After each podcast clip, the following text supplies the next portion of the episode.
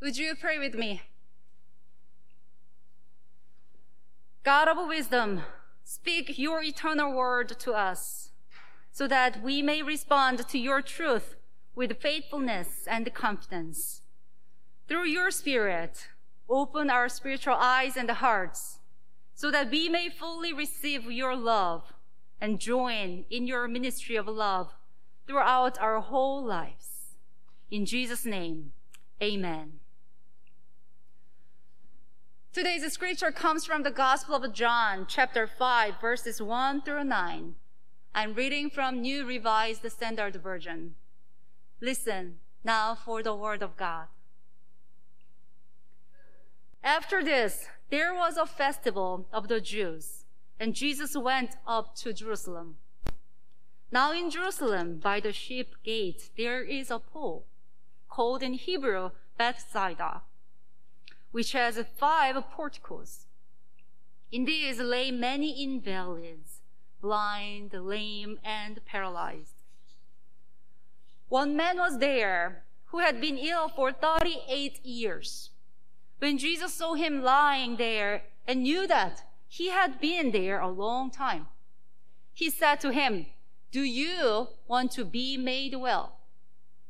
The sick man answered him, Sir, I have no one to put me into the pool when the water is stirred up, and while I am making my way, someone else steps down ahead of me. Jesus said to him, Stand up, take your mat, and walk. And once the man was made well, and he took up his mat and began to walk. This is the word of God for us, the people of God. Thanks be to God. Lately, I had a chance to talk about their traditions and childhood memories on Independence Day with a couple of people. I didn't grow up here in the United States, so I don't have many memories of Independence Day. And no culture of wearing red or the blue on this day. The memory that I remember is mostly about the traffic or the loudness of fireworks in my 20s. And in my 30s, I stopped going to the fireworks. Instead, I have different memories of Independence Day in Korea that I grew up with. Of course, its dates and backgrounds are different from the 4th of July, but I find similarities in the two Independence Days. The 4th of July is a federal holiday commemorating the Declaration of Independence from the Kingdom of Great Britain in 1776. Korean Independence Day is a national holiday celebrating liberation from the Empire of Japan in 1945. Both Korea, both North and South Korea celebrate the day before the outbreak, uh, because the outbreak of the Korean War follows the Japanese colonial period in the Korean Peninsula. Independence Day is undoubtedly a big day to celebrate but I also see great pain and oppression. Juneteenth is also another example. The federal holiday commemorating the emancipation of African American slaves in 1865 brings us great joy as well as significant pain from the history and unfinished systematic and social racism in the country. I do not know all the history of different countries and each one of your backgrounds. But I can tell that independence always comes after a specific form of oppression, such as colonial era, discrimination, racism, sexism, domestic violence, or poverty. Today, I'd like us to think about whatever forms of oppression that stops us from the love of God and how to experience freedom in the love of God. In today's scripture, we see a man who had been ill for 38 years. The main scripture that I had, that I read earlier, doesn't include a part of verse 3 and the entire verse 4, which must be in the endnote or commentary in your Bible. From the beginning of verse 3, it says, In these lay many invalids, blind, lame, and paralyzed, and waiting for the stirring of the water. For an angel of the Lord went down at certain seasons into the pool and stirred up the water. Whoever steps in first after the stirring of the water was made well from whatever disease that person had. That's why the man was lying there, waiting for someone who could help him to go to the pool. But there was no one to help him. Jesus asked, Do you want to be made well? He responded, When the water is stirred up and while I am making my way, someone else steps down ahead of me. It sounds like a sort of complaint or excuse because no one helped him.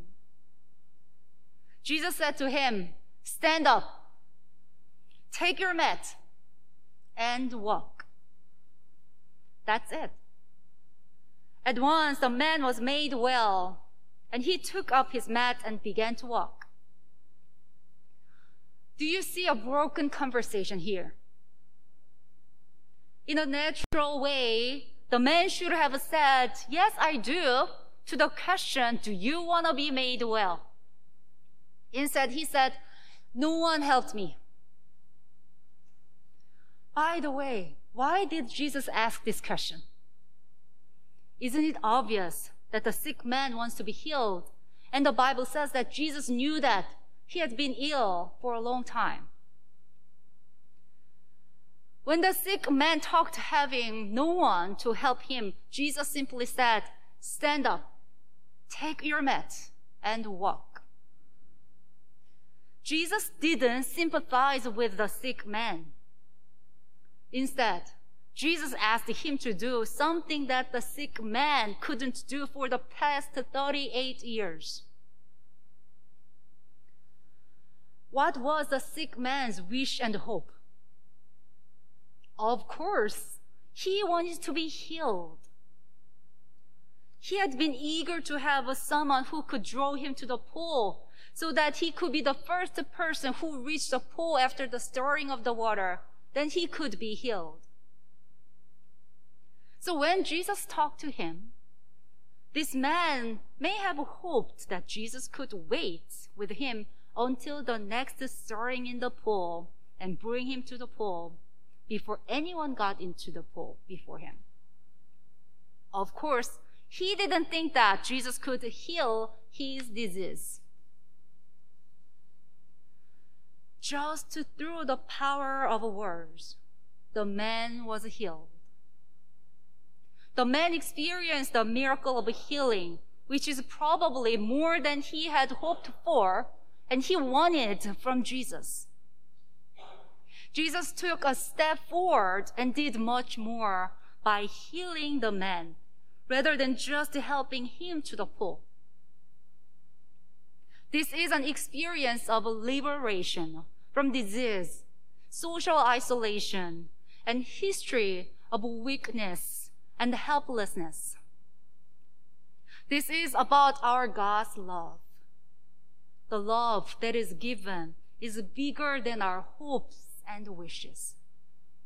God's love for us is more profound because God knows our needs and wants what is best for us.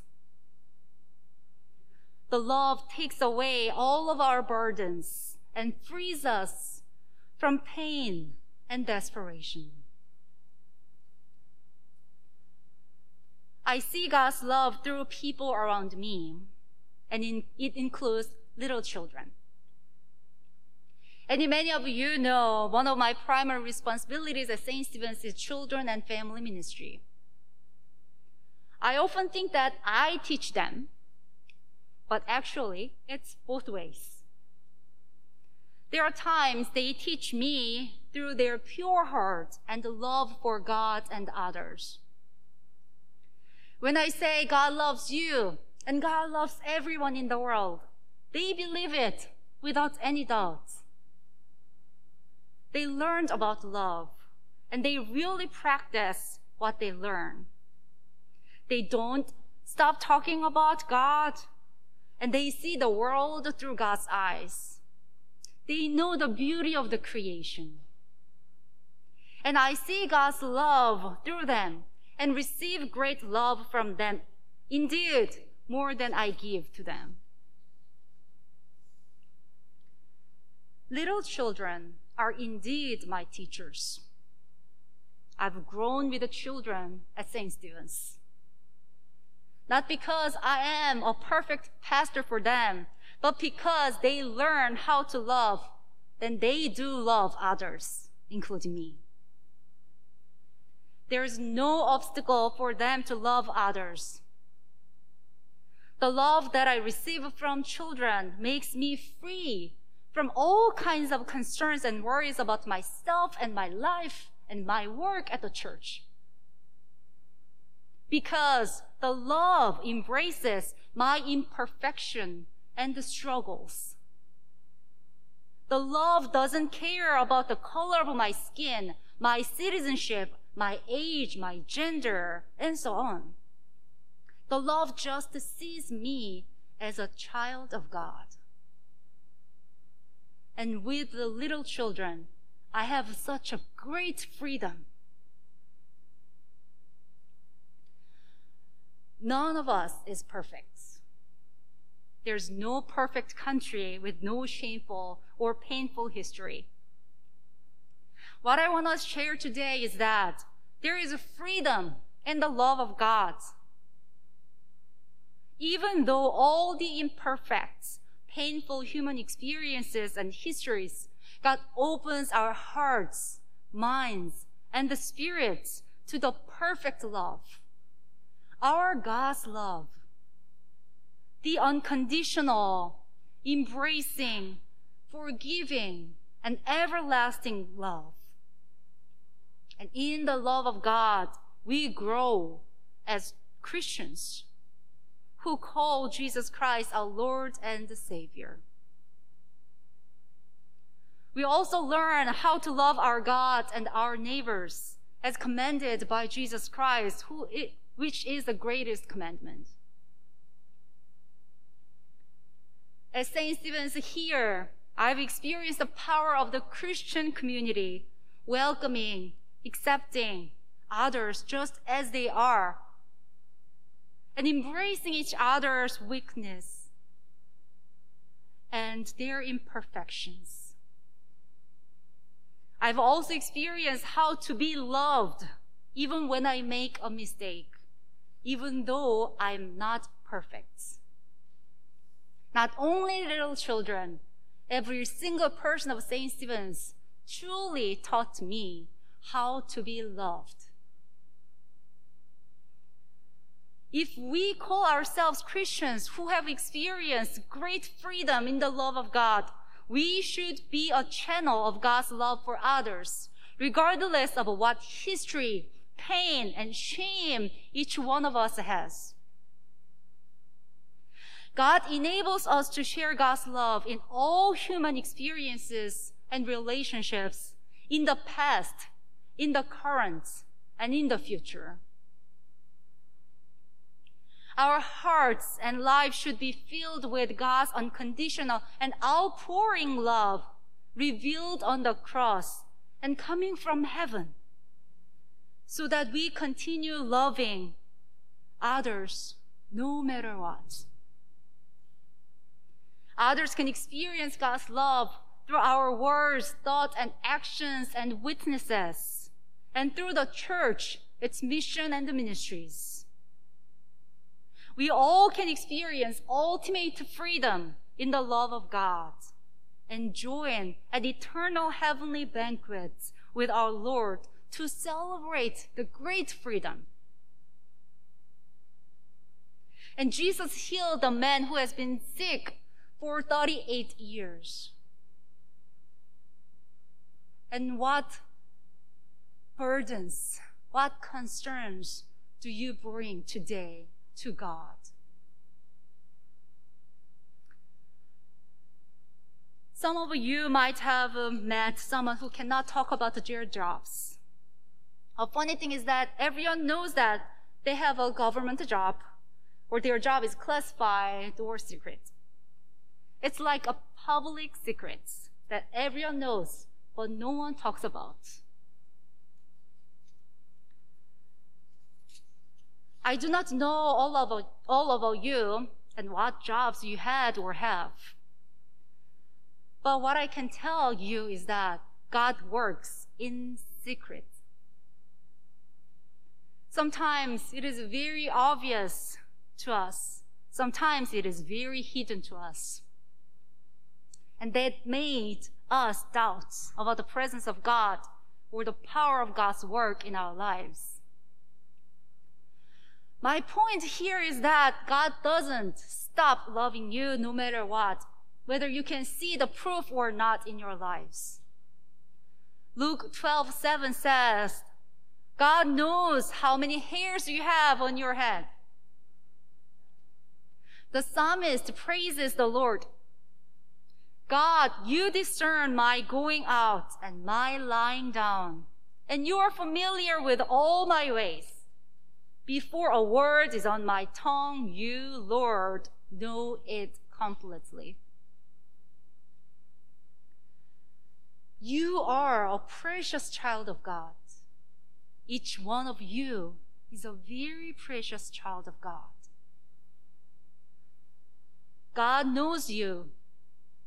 God loves you. And God gives you freedom. Even when you think that God is not there, when there is no help and hope in sight, God's love continues to reach out to you. Sometimes you can see proof of God's love, and sometimes you cannot. Regardless of what you have experienced in your own life, regardless of what individual history or shame you have, God loves you unconditionally and frees you from the wounds, shames, and pain from the past and the current.